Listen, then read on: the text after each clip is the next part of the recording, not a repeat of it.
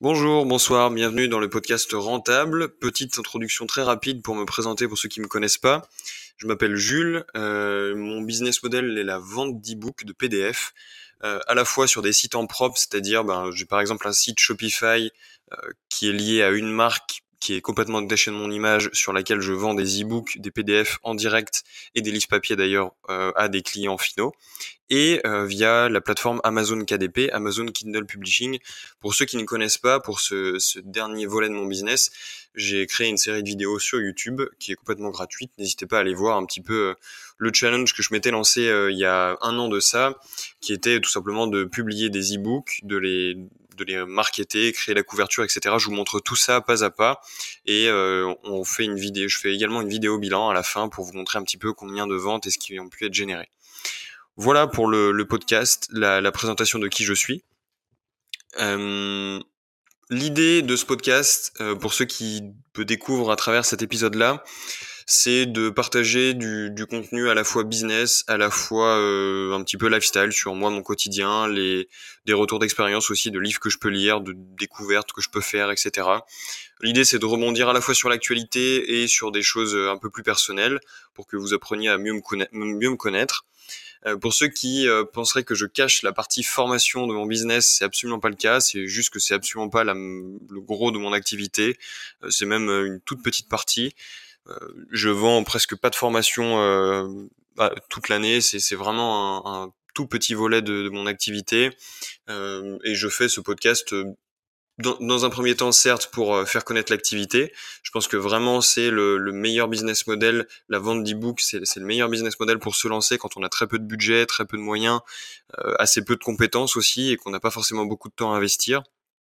Voilà, l'idée c'est déjà de démocratiser ce business model-là, et dans un second temps, pour ceux qui voudront aller plus loin et peut-être plus vite aussi, bah, ils pourront toujours me retrouver euh, sur mon site jules-luquin.fr, sur lequel je vends effectivement des formations.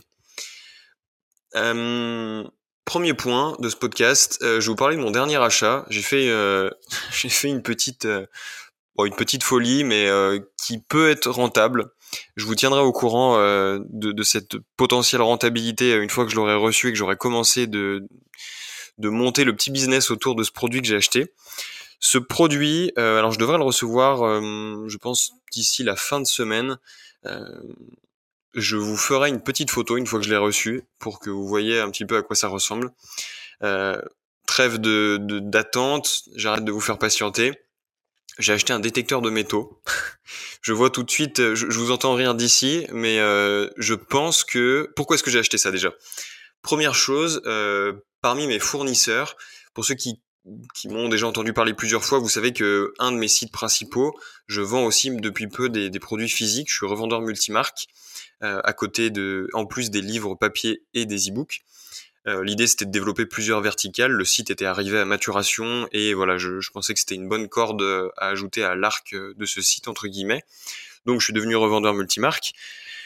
Et parmi mes revendeurs, il se trouve qu'il y en a un qui, vend un peu de tout. C'est un revendeur dans les pays de l'Est et il vend euh, du coup des détecteurs de métaux. Euh, alors au début, je je savais pas trop ce que j'allais en faire. Est-ce que j'allais juste en faire pour m'amuser, etc. Ou est-ce que j'allais vraiment pouvoir m'en servir? Et j'ai découvert à travers euh, Antoine Bougan, petit instant publicité non sponsorisé pour euh, pour ce, ce monsieur, euh, qui démocratise pas mal le, le, business model de de la monétisation TikTok. Il a fait une vidéo dans laquelle il montre un peu ses résultats. je crois que le, la dernière vidéo c'était sur une, il avait un compte TikTok sur du badminton il avait acheté une série de raquettes de badminton et il avait fait des réels autour de ça et il avait gagné, euh, je crois, 700 euros, quelque chose comme ça. Et je me suis dit pourquoi pas euh, tester avec euh, un objet comme ça aussi, sans, montrer mon visage, voir jusqu'où est-ce que je peux pousser ce, petit ce side project, voir si ça peut me rentabiliser juste l'achat de mon détecteur de métaux, ou est-ce que ça va être un, un échec cuisant, je sais pas. En tous les cas, le truc m'amusait. Euh, pour ceux qui le savent aussi, dans le tout premier épisode, je vous parle de mon investissement dans les pièces de collection et les pièces euh, avec une valeur. Euh, en général, j'achète soit de l'or, soit de l'argent. Et voilà, je me disais que ça pouvait être une bonne façon de diversifier mon entre grosses guillemets hein, mon patrimoine. Ça peut être toujours sympa de trouver des petites pièces à droite et à gauche. Il y a une petite il y a une petite législation euh, qui, qui, est autour de ça. Il faut bien en prendre connaissance si jamais vous avez euh, pour projet d'acheter un détecteur de métaux. Mais passer ça, on est quand même assez libre. Hein. On, on, a l'impression que c'est qu'on peut pas en faire euh, partout, que c'est vraiment très limité. Et honnêtement, la législation reste quand même assez large. Euh, vous verrez ceux que ça intéresse, vous pouvez creuser. vous verrez que le cadre euh, juridique de la, loi autour de cet appareil, c'est surtout au niveau des sites archéologiques où ils sont euh, un peu, euh, où ils pardonnent pas grand chose, mais hormis ça, bah, vous êtes assez libre hein, dès lors que c'est du domaine public. Voilà, je rentre pas dans le détail, c'est pas l'objet de, de, ça. Donc bref, mon projet du coup, ça a été d'acheter ce petit détecteur de métaux et dans un second temps de monter une petite chaîne TikTok et un petit compte TikTok et de voir comment est-ce que je peux créer du contenu et voir si je peux éventuellement, bah, avec la TikTok Money, rentabiliser euh, l'achat de ce détecteur de métaux. Donc voilà, ça va être la petite aventure. Euh, je vous partagerai ça au fil des épisodes une fois que j'aurai commencé. Je pense que ça peut être marrant. J'ai vu des comptes TikTok euh, de gens qui font des trucs mais absolument minables et qui arrivent à percer. C'est impressionnant le volume de vues. Je trouve que le le produit et l'algorithme TikTok, ça match parfaitement au niveau de ce que les gens attendent et de la rétention d'audience, du hook que tu qu'on peut créer, tout ça autour du produit. Je trouve que ça marche. Il y a tous les ingrédients. Euh, j'ai l'impression. Donc écoutez, on verra bien. Si jamais ça marche pas, c'est pas grave. C'est toujours un objet que je trouve sympa et qui me permettra de de passer un peu de, de qui sera un loisir euh, sympa, je pense, les week-ends. Voilà. Euh, donc ça, c'était la partie sur mon dernier achat. N'hésitez pas à me dire pour ceux d'ailleurs euh, qui ont déjà des, détecteurs de métaux, si vous voulez me contacter sur les réseaux sociaux, euh, me partager votre retour d'expérience, ce sera avec grand plaisir. Il y a plein de, mystères autour de ce, loisir. je pense qu'il y a beaucoup de gens qui font ça à moitié dans l'illégalité, qui trouvent des choses à moitié dans l'illégalité, etc et qui, bah, par conséquent, je pense que c'est un milieu qui est pas énormément plébiscité, qui est pas énormément mis en avant. Mais je pense qu'il y a moyen de, de, faire des petites choses sympas. Idem, j'avais, pour ceux qui veulent tester à moindre budget un truc comme ça, il y a aussi les aimants. Si vous avez euh, pas mal de fleuves, de lacs, euh, de petites rivières et tout ça qui passent à côté de chez vous, il y a, vous pouvez acheter des gros aimants que vous jetez à l'eau, etc. Il y a moyen de remonter des petites choses. Et ça aussi, je pense que c'est un, c'est un petit business model simple à lancer. Je pense honnêtement que la monétisation est pas si simple que ça à avoir. Je pense qu'il y a énormément de tests. Il faut vraiment y passer du temps et poncer la plateforme pour que on arrive à des résultats euh, à plusieurs centaines d'euros. Mais si c'est pas le truc dont vous avez besoin pour vivre, je pense que vous avez euh, y a un petit un petit truc à faire et ça peut être amusant euh, à tout niveau.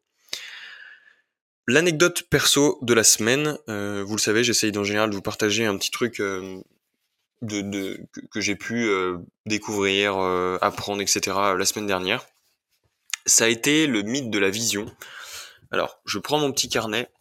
Ça, c'est un petit hack de productivité. Euh, non, même pas. C'est juste un hack classique pour, pour se souvenir de ses idées, y revenir de temps en temps. Moi, je sais que j'aime beaucoup ça.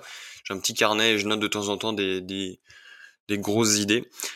donc le hack, l'anecdote perso de la semaine, c'est le mythe de la vision on vous dit souvent, euh, oui, les entrepreneurs qui réussissent, ils ont une vision, ils savent où ils vont à 5, 10 ans.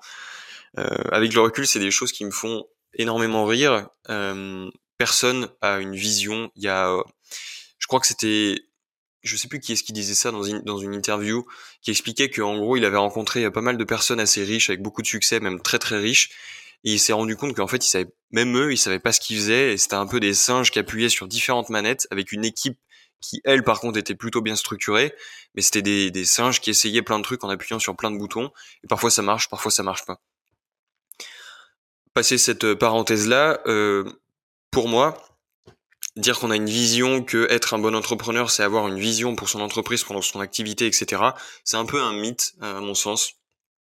Je l'ai, je l'ai écouté aussi d'un autre entrepreneur. Euh, de, de ma région euh, qui est sur une autre échelle, sur une entreprise qui a à peu près 300 euh, salariés. Ça reste une belle entreprise, mais voilà, il a quand même pas mal de légitimité pour dire ça. Et de son point de vue, lui, euh, tant qu'on n'est pas de l'autre côté du fossé, tant qu'on n'a pas fait face à l'épreuve, qu'on l'a pas surmonté, qu'on, bah clairement on peut pas savoir. C'est un peu une utopie pour lui de faire des plans à 5, 10, 15 ans en disant bah là on va faire ça, ensuite on va faire ça, les gens vont adorer, donc ensuite on va pouvoir bifurquer là-dessus, etc pour lui, c'est clairement une utopie et, c'est un peu un mythe de se dire que les, bons entrepreneurs et qu'un entrepreneur en général, il doit avoir une vision. Euh, donc voilà, ça c'est un peu le. Je pense que c'est important de le, rappeler pour euh, dédramatiser. Je suis assez en, je suis plutôt en accord avec euh, avec cette idée-là, moi. Et euh, je pense par contre que ce qui est important, et là aussi, il, enfin c'est, c'est lui qui, qui était d'accord avec ça, c'est l'idée d'avoir un peu une étoile polaire, d'avoir une espèce de gros objectif qui sert de guide tout au long du parcours, mais ça peut pas forcément beaucoup aller aller plus loin. C'est, c'est d'ailleurs un guide qui peut être revu euh, sur, je sais pas, sur deux à cinq ans. C'est un peu, c'est peut-être un guide qui va pouvoir euh, bouger mais ça va être compliqué d'être beaucoup plus précis que ce gros objectif-là que vous vous fixez. Donc voilà, je pense qu'il c'est important de dédramatiser. En général, on traverse un peu tous les mêmes étapes. Euh, je dirais que la toute première, bah, c'est la situation d'urgence, euh, c'est-à-dire euh, on est salarié, on n'a pas d'emploi, on a envie de se reconvertir, etc. On est dans une situation qui qu'on peut juger un peu précaire.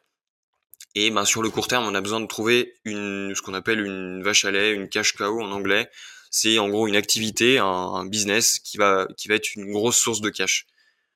Rapide, facile, que vous pouvez idéalement, euh, que vous pouvez idéalement développer tout seul. Voilà, ça c'est, c'est la première étape et ensuite on va pouvoir se développer, etc.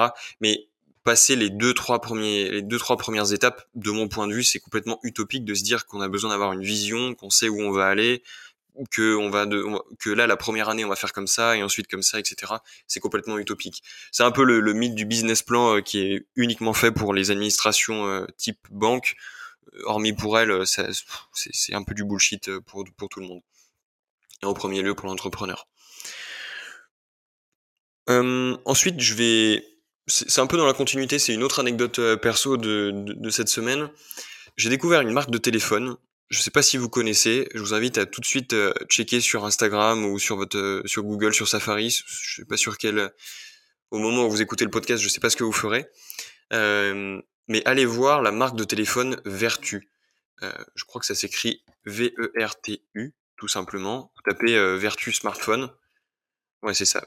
C'est vertu.com, leur URL. Et alors, je, je connaissais pas, je sais pas si j'ai l'impression de sortir d'une grotte, mais ça m'a pas l'air euh, si connu que ça. C'est des téléphones qui sont encore plus chers que que, Apple. Euh, il me semble que c'est dans la collection signature V. Voilà, il y a des téléphones qui sont à 118 000 dollars. Voilà, je, le silence est assez, mon silence est assez éloquent. Je, je trouve que c'est des téléphones qui sont extrêmement moches en plus. C'est des téléphones euh, type euh, les vieux Nokia euh, à clavier. C'est pas une blague. Hein. Allez voir, c'est des des Nokia à clavier. Alors certes, il y a des diamants sur les côtés. il y a derrière aussi un peu. Il y a un gros logo. On dirait que c'est plaqué or. Mais c'est je trouve que c'est vraiment une grosse blague ce site. C'est monté sur un espèce de Shopify. Il y a marqué encore sur les fiches produits, pour ceux qui font du drop, vous savez de quoi je parle, il y a marqué euh, taxe calculée à la caisse. Enfin, c'est, vraiment une grosse, grosse blague. Bon, bref, euh, il y a un public en tout ça pour ces, en, tout cas pour ces, ces produits-là, c'est certain. Euh, ils, le disent hein, dans leur euh, la meta title de la description du site, c'est euh, vertu officielle, les smartphones de luxe. Bon, ça c'est, cette découverte là. Comment est-ce que j'ai, découvert cette marque là euh, j'ai regardé un reportage sur euh, Arte. Pour ceux qui sont pas abonnés à leur chaîne YouTube, allez faire un tour. Franchement, il y a des, il y a plein de petites pépites, des reportages qui durent entre, euh, allez, 15 minutes et une heure et demie sur plein de sujets différents. C'est super intéressant. Ça va de la santé euh, à la politique. Et là, en l'occurrence, ce que j'ai regardé, c'était un reportage sur la politique et sur un phénomène, sur un système qui s'appelle la caviar connection. Je sais pas si ça parlera à quelqu'un, s'il y en a qui ont déjà vu le reportage. Pour ceux qui l'ont pas vu, ou ceux qui l'ont vu il y a très longtemps, je vous recommande vraiment chaudement d'aller le revoir, d'aller le voir. Il est, euh, il est vraiment, euh, ça fait un, ça fait un petit peu peur, c'est un petit peu inquiétant pour les gens qui vivent euh, les yeux fermés en pensant que l'État est, de, son côté et que l'État va vous aider, etc.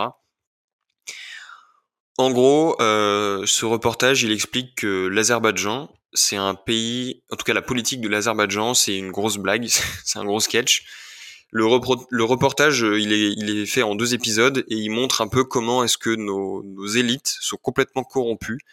Euh, L'Espagne, la France, les États-Unis, l'Allemagne, l'Italie, tous ces pays-là qu'on pense être sains, etc., ou non, on peut pas être atteint par la corruption, etc. Et eh ben, le reportage, il nous montre par A plus B avec énormément de témoignages, de, de preuves, etc., que ben, des députés européens, des, des gens très haut placés qui sont censés nous représenter, sont en fait complètement euh, sont en tout, pas tous, mais il, y en a quelques-uns qui sont corrompus et qu'on arrive à corrompre facilement uniquement en fait avec de l'argent, rien de plus compliqué. Euh, et euh, le reportage il se termine sur une note qui est assez réaliste et qui peut être, qui peut paraître brutale, je pense pour certains, mais qui en gros, si l'Azerbaïdjan, qui est un pays très petit, qui est assez peu développé, qui arrive, ben, ce pays arrive malgré tout à corrompre autant de monde, bah, qu'est-ce qu'il en est un peu des grandes élites? Il nous laisse un peu imaginer bah, ce qu'un grand État autocratique comme la France, par exemple, peut réussir à faire pour pour saper nos droits, etc. Je, je suis vraiment pas complotiste, hein, c'est pas ce que je ce que je dis là. Je suis pas platiste, illuminati ou adepte de n'importe quelle théorie, euh, mais il faut, je pense juste être un peu éveillé pour comprendre que il y a pas mal d'éléments de, de pans de notre système qui sont, euh, pour le dire de façon péjorative, qui sont un peu pourris honnêtement malheureusement voilà, c'est c'est pas très drôle, c'est même pas drôle du tout. Et, comment est-ce que du coup le reportage parle de la marque de téléphone Virtu parce que ça fait un sacré euh, détour. Euh, en fait, il explique tout simplement que l'Azerbaïdjan pour pour corrompre certains chefs d'État, il les invite dans leur pays gratuitement, etc.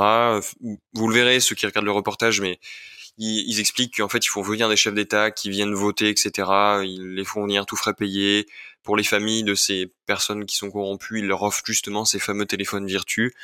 Et dans le reportage, il explique que c'est des téléphones extrêmement chers, etc. Et bah, ma curiosité m'a poussé à aller voir ce que faisait cette marque. Et je peux vous dire que j'ai pas été déçu du voyage. Euh, j'avais jamais vu des téléphones à, à 30 000 euros. je pensais pas qu'on pouvait être aussi bête pour acheter un téléphone à ce prix-là. Bref, c'est des, signaux sociaux. De toute façon, il y a, des produits, très pauvres qui s'adressent à une audience et des produits très très peu chers qui s'adressent à une certaine audience et d'autres qui ont uniquement un prix avec des, c'est juste des éléments euh, ostentatoires qui permettent d'afficher un statut. Et très clairement, vertu, euh, c'est c'est pour ces gens-là, des gens qui sont euh, ce qu'on pourrait appeler des nouveaux riches. Je pense que c'est clairement leur audience. Voilà. Euh, J'ai un autre mythe à vous partager euh, c'est le mythe du 20-80. J'ai un peu envie de le démolir, ce mythe-là. Donc on a démoli le mythe de la vision, on va maintenant démolir le mythe du 20-80. Alors ça, j'ai rien inventé, c'est juste un truc, c'est juste quelque chose qui a été remis en question par un livre que je suis en train de lire, un bouquin anglais, euh, je vous donnerai le titre si ça vous intéresse. Alors je me suis noté que c'était page 32. Je prends mon petit livre. Euh, je vous épargne la lecture en anglais parce que c'est, je comprends, mais je parle assez mal. Euh, je vais le traduire tout de suite. Mais en gros, il explique que pour avoir des idées, c'est important de de pas de pas se dire il faut que je génère une seule, faut que j'ai une seule bonne idée qui va me permettre de tout révolutionner. Mais au contraire, c'est un travail itératif où il faut dire tester, répéter, euh, multiplier les idées, etc. Et il explique que il y a différentes études scientifiques qui ont, qui ont prouvé qu'il y a une corrélation directe entre la quantité d'idées que vous pouvez produire et la qualité de celle-ci. En gros, c'est un peu, c'est un peu contre-intuitif. C'est quantité égale qualité. Là où parfois on, met plutôt en avant, bah, concentre-toi sur la qualité et les résultats suivront. Là, c'est un peu l'inverse. On, on casse un peu ce mythe-là et on vient de dire, bah, plus tu vas produire d'idées, meilleures certaines idées seront. C'est pas toutes tes idées vont être meilleures, c'est juste, ben, plus tu vas en faire, plus tu vas entraîner ton cerveau à, générer des idées, plus tu vas pouvoir euh, sortir quelques idées du lot qui seront excellentes. Il explique euh, aussi après que la majorité des idées, euh, eh ben que, que, la, que la, la majorité des génies, que ce soit scientifiques, artistes, etc., ils produisent énormément de mauvaises idées mais le, les quelques idées excellentes qu'il génère, bah, c'est ce qui permet clairement de sortir du lot. Il prend l'exemple de, l'exemple de Pablo Picasso qui a créé plus de 20 000 pièces euh, d'art et qu'il y en a qu'une centaine euh, qui, qui sont citées, qui sont extrêmement euh, populaires, etc. Et, et c'est ce, ces quelques idées qui font des génies, ben, des génies avec énormément de succès. et pour, pour lui, du coup, et je suis assez d'accord avec cette idée-là, le 20-80, il peut pas s'appliquer. C'est nécessaire de faire 100% du travail pour pouvoir tirer 20% euh, d'excellence. c'est clairement utopique de se dire je vais lancer une activité et je vais tout de suite être capable d'identifier le 20% qui fait euh, qui fait qui fait qui fait 80% euh, de mes résultats. à mon avis, il faut aller contre cette idée-là. par contre, c'est important d'y revenir aussi pour certains certains certains volets de votre business pour la production d'idées, par exemple, je pense que c'est important de garder en tout cas, je suis assez aligné avec cette idée-là qu'il faut en, générer énormément tout le temps euh, à répétition pour que on arrive à identifier quelques idées excellentes.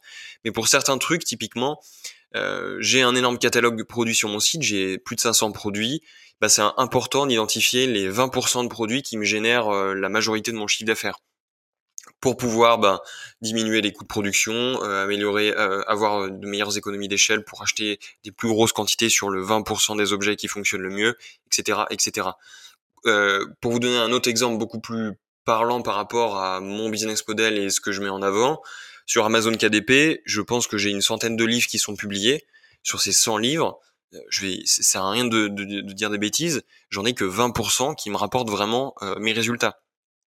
Et c'est encore plus tranché, c'est-à-dire 20% me rapportent des résultats, 80% ne me génèrent rien ou 5-10 euros par an. C'est une réalité. Euh, donc voilà, c'est important d'identifier sur certains aspects de votre business le 20-80 et pour d'autres choses comme la, génération d'idées, bah ça c'est des choses qui sont importantes de garder où il faut le faire euh, à 100% entre guillemets. Voilà. Ce sera les deux seuls mythes que je démolirai euh, sur cette semaine sur cet épisode-là. toujours sur le même livre que je suis en train de lire, il y a une autre idée qui est assez sympa, c'est sur la créativité il partage l'histoire de Walt Disney et il explique un petit peu comment est-ce que Walt Disney euh, arrive à être aussi créatif. En gros, la création d'idées chez Walt Disney, elle passe par trois personnes. C'est un peu sur un format de cascade avec une première personne qui s'appelle le créatif rêveur, une deuxième personne qui s'appelle le créatif réaliste et une troisième personne qui s'appelle le créatif, le créatif critique, pardon. Pourquoi est-ce que c'est intéressant pour nous pour la production d'e-book euh, déjà, pour vous expliquer un petit peu plus comment est-ce que ça fonctionne, ce système en cascade. En gros, on a le créatif rêveur qui va partir dans tous les sens. Il va générer des centaines d'idées. Euh, son job, c'est de pas se fixer de, limites, de, ne pas se fixer de limites, pas de barrière mentale. On oublie les préjugés, les idées préconçues qu'on peut avoir. Je peux voler, je peux pas voler, etc. Toutes ces idées-là, il les oublie, il les met de côté. Et on lui demande de générer un maximum d'idées. Ensuite, on va avoir le, le créatif réaliste. Ok, T'as généré tout ça, euh, on fait une revue ensemble de toutes les idées que tu as mis à plat. L'idée, ça va être de dire, ben ça c'est dans nos moyens, ça c'est pas dans nos moyens.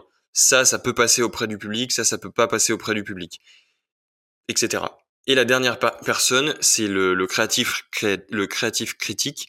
Là, lui, il est, c'est dans notre dans notre cas, c'est plutôt orienté business, c'est-à-dire bah ça, ça correspond à notre ligne éditoriale, on peut le sortir, ça correspond aux valeurs de Disney, etc. On peut le sortir ou inversement, ça t'es complètement parti en live, on oublie, euh, ou alors il faut réajuster, etc. Ces trois, ces trois niveaux en cascade, pour des grosses entreprises, ben, ça peut être splitté en trois personnes différentes, en trois équipes différentes même. Dans votre cas, ben, malheureusement, en général, hein, je pense que ce sera une seule personne. Hein. C'est vous seul qui allez devoir euh, procéder à ces trois étapes-là. Il y, a des, points clés, il y a des choses qui sont importantes, comme pour la première étape du créatif rêveur, c'est important d'oublier toutes ces barrières, tout ce qu'on peut imaginer, se fixer, etc. comme limite. Euh, L'idée, c'est vraiment de pousser très loin sa réflexion pour ensuite recentrer vers des choses très concrètes, très premier degré, etc. Euh, c'est important, je pense, pour la, pour la création d'e-book de passer par ce process-là pour pouvoir générer un maximum d'idées originales. Euh, la morale un petit peu de tout ça et de pourquoi est-ce que je, voulais vous le partager, euh, c'est c'est important pour vous d'être des créateurs et pas d'être des consommateurs, et ça dans tous les aspects de votre vie. Je, je suis un peu devenu psychorigide à ce niveau-là, mais je pense qu'il y a des règles comme ça que moi je me suis fixé en tout cas et que je trouve bénéfiques. C'est typiquement, bah, je suis présent sur des plateformes sociales, type Instagram, Twitter, etc. Je suis présent sur ces plateformes pour produire, pas pour consommer si je le fais, si je consomme, c'est vraiment de façon chirurgicale. Typiquement, TikTok, j'ai jamais accroché à cette plateforme-là et j'ai toujours fait en sorte de m'en éloigner. Je l'ai d'installer sur mon téléphone, mais je peux vous faire des screens du temps que je passe sur cette, sur cette application. Aujourd'hui, il est de strictement zéro. Je publie une vidéo euh, que j'ai déjà montée, etc. Donc j'attends juste que la vidéo soit publiée et je quitte la plateforme. Je viens voir à la limite une fois par semaine mes résultats, les stats, le nombre d'abonnés, les vues de la vidéo, et c'est tout. Si demain je voulais commencer à produire du contenu, typiquement avec le détecteur de métaux sur TikTok, je suis chirurgical dans mon approche, c'est-à-dire je regarde les comptes qui sont qui font ce genre de contenu, je regarde les meilleurs, ceux qui fonctionnent le mieux, je regarde les j'identifie les contenus qui fonctionnent très bien et je réplique. C'est tout. Je c'est pareil sur Twitter, c'est pareil sur euh, Instagram, éventuellement c'est pareil sur Facebook. Moi je le fais pas mais mais voilà, vous avez compris la la méthode. C'est vraiment important pour ces plateformes de, de, prendre ce dont vous avez besoin et d'ignorer tout le reste. C'est un peu ma politique.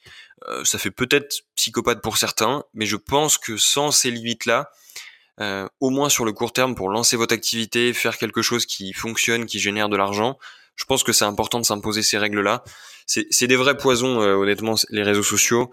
Je sais plus dans quel reportage je l'avais vu aussi, mais les, les personnes qui travaillent à des postes euh, très importants chez Instagram, chez Twitter, chez Facebook, etc., eux-mêmes interdisent à leurs propres enfants d'utiliser les plateformes. Ils sont hyper stricts là-dessus parce qu'ils savent l'engrenage que c'est et le, les impacts négatifs que ça peut avoir sur le développement cérébral des, des, des enfants et, même des adultes plus tard.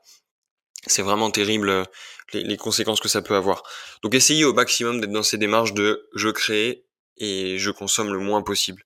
Euh, je, je, pense que vous aurez beaucoup de choses à y gagner et vous verrez que ce phénomène de bah, j'arrive pas à avoir d'idées, je tous les, les, toutes mes idées sont déjà piquées, etc. Tout ça, vous verrez qu'au final, vous le balayerez rapidement. Euh, non seulement parce que vous verrez pas ce que les autres font, c'est une bonne chose euh, parce que vous n'avez pas besoin de tout voir. Et en plus, ça vous permettra d'ouvrir votre votre esprit et de quand vous créez quelque chose, le faire avec votre patte. Ça aussi, c'est quelque chose qui est hyper important en étant de, gros consommateurs de contenu, etc. En général, on oublie un peu sa patte et on se, on est toujours un peu biaisé par les contenus qu'on a déjà vus. Et même si c'est pas conscient, il y a une part de votre cerveau qui le fait inconsciemment de répéter ce qu'elle a déjà vu, etc. Voilà. Euh, un podcast au final qui est assez orienté euh, créativité. Euh, j'espère que c'est quelque chose qui vous aidera vous dans votre dans votre démarche, dans, votre développement. en tout cas, c'est c'est du contenu que moi j'ai découvert assez récemment et qui m'a qui m'a bien parlé. Une autre une autre anecdote que j'ai pu relever aussi avec l'entrepreneur que j'ai avec qui j'ai discuté il y a quelques il y a quelques jours. Il expliquait un petit peu les clés de sa réussite. Pourquoi est-ce que ça avait fonctionné? Pourquoi est-ce qu'il avait pu passer de, je, sais plus, je dirais une bêtise, mais d'une centaine d'employés à, pratiquement 300 Comment est-ce qu'il avait pu développer le chiffre d'affaires autant? Comment est-ce qu'il avait pu euh, faire de cette euh, de, de la marque qu'ils avaient aujourd'hui euh, une marque reconnue, etc. Euh, et ben son un de ses conseils clés, un de ses points clés pour lui, un des points clés de sa réussite pour lui, c'était de vivre avec son temps. Euh, alors ça aussi, je l'ai noté dans mon carnet. Je prends mon petit carnet et je vous répète pour, rien oublier. Il expliquait que une entreprise euh, qui en gros qui, qui n'innove pas, c'est une entreprise qui meurt. Alors déjà, ce qui est important d'expliquer, c'est pourquoi est-ce qu'on innove? On innove pour deux choses principales. On pourrait les résumer dans ces deux grosses catégories. On innove pour conquérir de nouveaux marchés, de nouveaux secteurs, on innove pour fidéliser les clients existants euh, avec euh, bah voilà l'optimisation de produits existants, etc. Je vais me répéter, mais du coup, on peut le faire de deux façons cette innovation, soit avec des nouveaux produits, soit en optimisant les produits existants. Une fois qu'on a compris ça et qu'on l'a bien en tête, euh, on peut continuer d'avancer sur ce point clé de vivre avec son temps. Pour bien innover, il faut deux choses justement vivre avec son temps et suivre les tendances, prendre le pouls de son secteur presque quotidiennement c'est vraiment des deux points clés hyper importants. Le, fait de vivre avec son temps et de suivre les tendances de son marché et de, des tendances un petit peu plus globales, parce que on peut tirer des choses euh, intéressantes d'autres secteurs aussi. C'est des choses qui sont vitales pour faire évoluer une entreprise. J'avais j'avais tweeté il y a quelques temps euh, une entreprise dont le chiffre d'affaires n'évolue pas, c'est une entreprise qui meurt à petit feu. Je pense que je me suis un peu mal exprimé en disant ça c'est un élément qui est assez anodin au final, euh, ce, truc de vivre avec son temps, mais je pense que c'est important d'insister dessus. On parle en général de bien connaître son persona, d'avoir un avatar client euh, qui est assez précis, euh, de l'avoir en tête quand on construit un site, une fiche produit, une publicité, etc.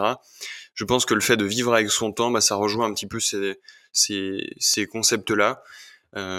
C'est à mon avis un concept qui vient ensuite se, décliner en, en, plusieurs actions, comme le fait de bah, justement de définir un avatar client, etc voilà, je pense que c'est important de le rappeler.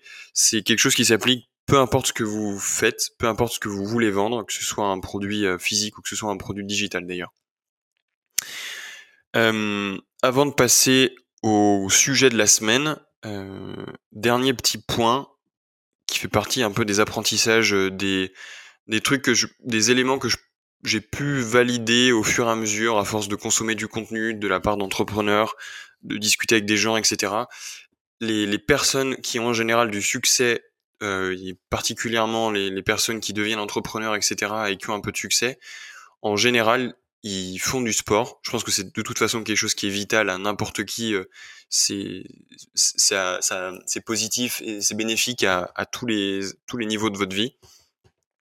Et je pense que les personnes qui sont des sportifs euh, à un certain niveau, qui font peut-être un petit peu en compétition, etc., et qui ont ça un peu dans le, qui font ça depuis qu'ils sont tout petits, je pense qu'en général, c'est des personnes qui font, qui sont des de, de bons entrepreneurs. Euh, j'ai jamais vu d'études dans ce sens-là. Ça pourrait être intéressant de voir euh, s'il y a des, des, choses qui ont été faites dans ce sens-là. Mais je, je, suis, je trouve que c'est une qualité euh, qui, est, qui est vraiment commune à pas mal de, de personnes. Euh, alors, le gros sujet de la semaine, entre guillemets, c'est du coup les erreurs à éviter lorsqu'on veut vendre un e-book. Donc là, on est purement dans euh, mon business model.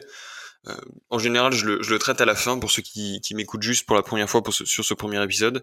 En général, je le traite à la fin parce que c'est du contenu qui est assez spécifique et que bah, c'est pas tout le monde qui a envie d'écouter ça, que ça intéresse, etc. Donc bref, euh, les erreurs à éviter lorsqu'on veut vendre un e-book et et surtout qu'on veut que son e-book se vende bien et que ce soit un e-book à succès.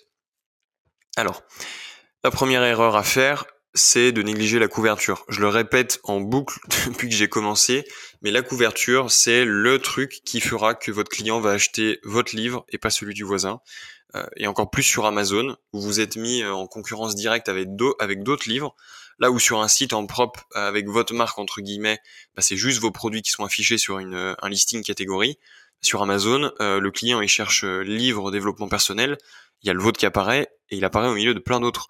Donc et la première chose qu'il va voir c'est le la couverture, d'où l'importance de ne pas la négliger. Et la deuxième chose, et c'est le deuxième point, c'est la deuxième erreur à éviter de faire, c'est le titre du livre. Oui, quand on est sur Amazon, le titre du livre il est important pour avoir un bon référencement, etc. Mais si le titre il donne pas envie de, de cliquer, s'il n'est pas du tout vendeur, s'il répond purement et simplement à une requête SEO, vous pouvez être sûr que ça va faire un bid ou alors vos résultats seront euh, seront négativement impactés. Donc il faut trouver le juste milieu quand on fait de la vente uniquement sur Amazon. Quand on a un site en propre, on peut se permettre d'avoir un petit peu plus de latitude sur euh, l'originalité, je dirais, du titre. Mais sur Amazon, il faut trouver le, le bon compromis entre référencement et branding, image de marque. Donc voilà, deuxième chose, surtout pas négliger le titre, votre titre de livre pas hésiter peut-être euh, à jouer avec les sous-titres. C'est un, petit tips euh, assez simple à mettre en place, d'avoir un titre qui est un petit peu plus générique, euh, qui, est plutôt orienté marque, et un sous-titre qui correspond plus à la requête SEO que vous ciblez. la troisième erreur à ne pas faire, c'est de créer un nom d'auteur bidon. c'est assez commun à pas mal de gens qui se lancent, et surtout sur Amazon, ils se sentent obligés d'avoir un nom d'auteur, un truc qui ressemble à un nom d'humain, comme si, euh, je sais pas, je dis hein, une bêtise, euh, un nom d'auteur type Guillaume Musso, Antoine Dupont, que sais-je. C'est le, le, pire truc que vous puissiez faire et qui, qui fait que c'est complètement bateau parce que le premier réflexe des gens c'est de taper votre nom votre nom justement Guillaume Musso Antoine Dupont je sais pas quoi sur Google. Et bien sûr il va rien trouver du tout ça va pas du tout le rassurer et il va passer à autre chose parce que votre voisin, il aura mis soit un nom de marque, soit un nom d'auteur qui lui est référencé sur soit un site en propre, soit d'autres avis clients, soit d'autres euh, il a, il a peut-être été cité sur des, des, articles de blog, etc. Et tout ça, vous, vous l'avez pas au tout début. Donc vraiment, le piège à éviter, c'est de, de, sortir un nom d'auteur complètement bidon. Travailler plutôt marque et avec un logo, avec un nom de marque, etc. Ça aussi, c'est des choses qui d'un point de vue SEO, ça n'a pas d'impact, donc vous pouvez vous permettre d'être très original et d'avoir une vraie personnalité dans votre nom de marque. Euh, la, euh, la quatrième erreur, c'est de vendre uniquement au format Kindle sur Amazon KDP. Euh, la majorité des gens qui m'écoutent, je me suis rendu compte qu'ils vendaient, euh, ils, testaient beaucoup Amazon KDP et pas forcément sur des sites en propre parce que soit la stratégie n'était pas très claire, soit parce que ils maîtrisaient pas, ils avaient pas le budget, etc. C'était plus simple pour eux. Donc, erreur à ne pas faire si vous faites euh, de la vente sur Amazon KDP, c'est de vendre uniquement au format Kindle. les marges sont plus faibles, c'est un peu plus concurrentiel, c'est moins populaire aussi. C'est pas tout le monde qui lit ses livres euh, au format Kindle. C'est très populaire euh, sur des marchés anglophones, mais en France, ça l'est beaucoup moins. Donc ne vous limitez pas à ça. Idem sur Kindle, malheureusement les prix sont plafonnés. Vous avez des, tranches de prix imposées qui sont assez strictes. Donc et, encore une fois, les, marges sont pas excellentes parce que Amazon prend des, commissions plus importantes. Donc de mon point de vue, le minimum c'est de lancer des livres au format broché et ensuite de les diversifier en Kindle. Euh, et dernière euh, dernière erreur pardon à ne pas faire, c'est euh, au niveau de la mise en page.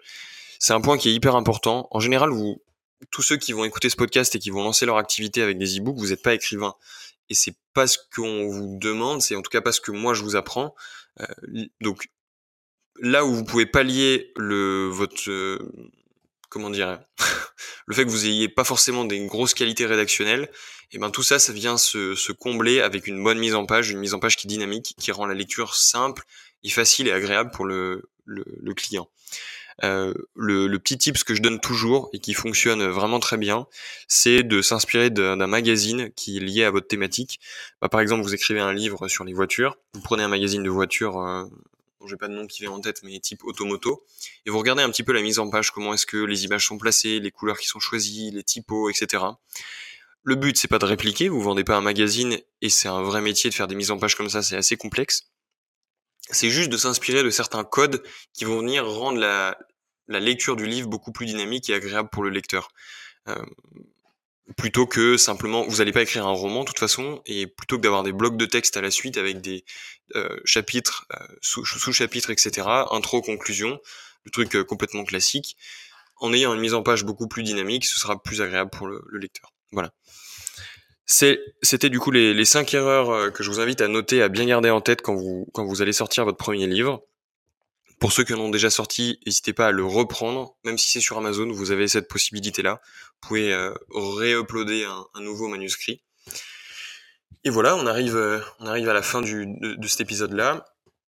On a fait, on a fait à peu près 35, un peu plus de 35 minutes d'enregistrement. J'espère que le contenu vous plaira. N'hésitez pas à me faire des retours comme d'habitude sur Telegram ou sur Instagram. Je, je réponds à normalement tout le monde. Euh, voilà, j'espère que ça vous aura plu. Bonne soirée, bonne semaine à tous.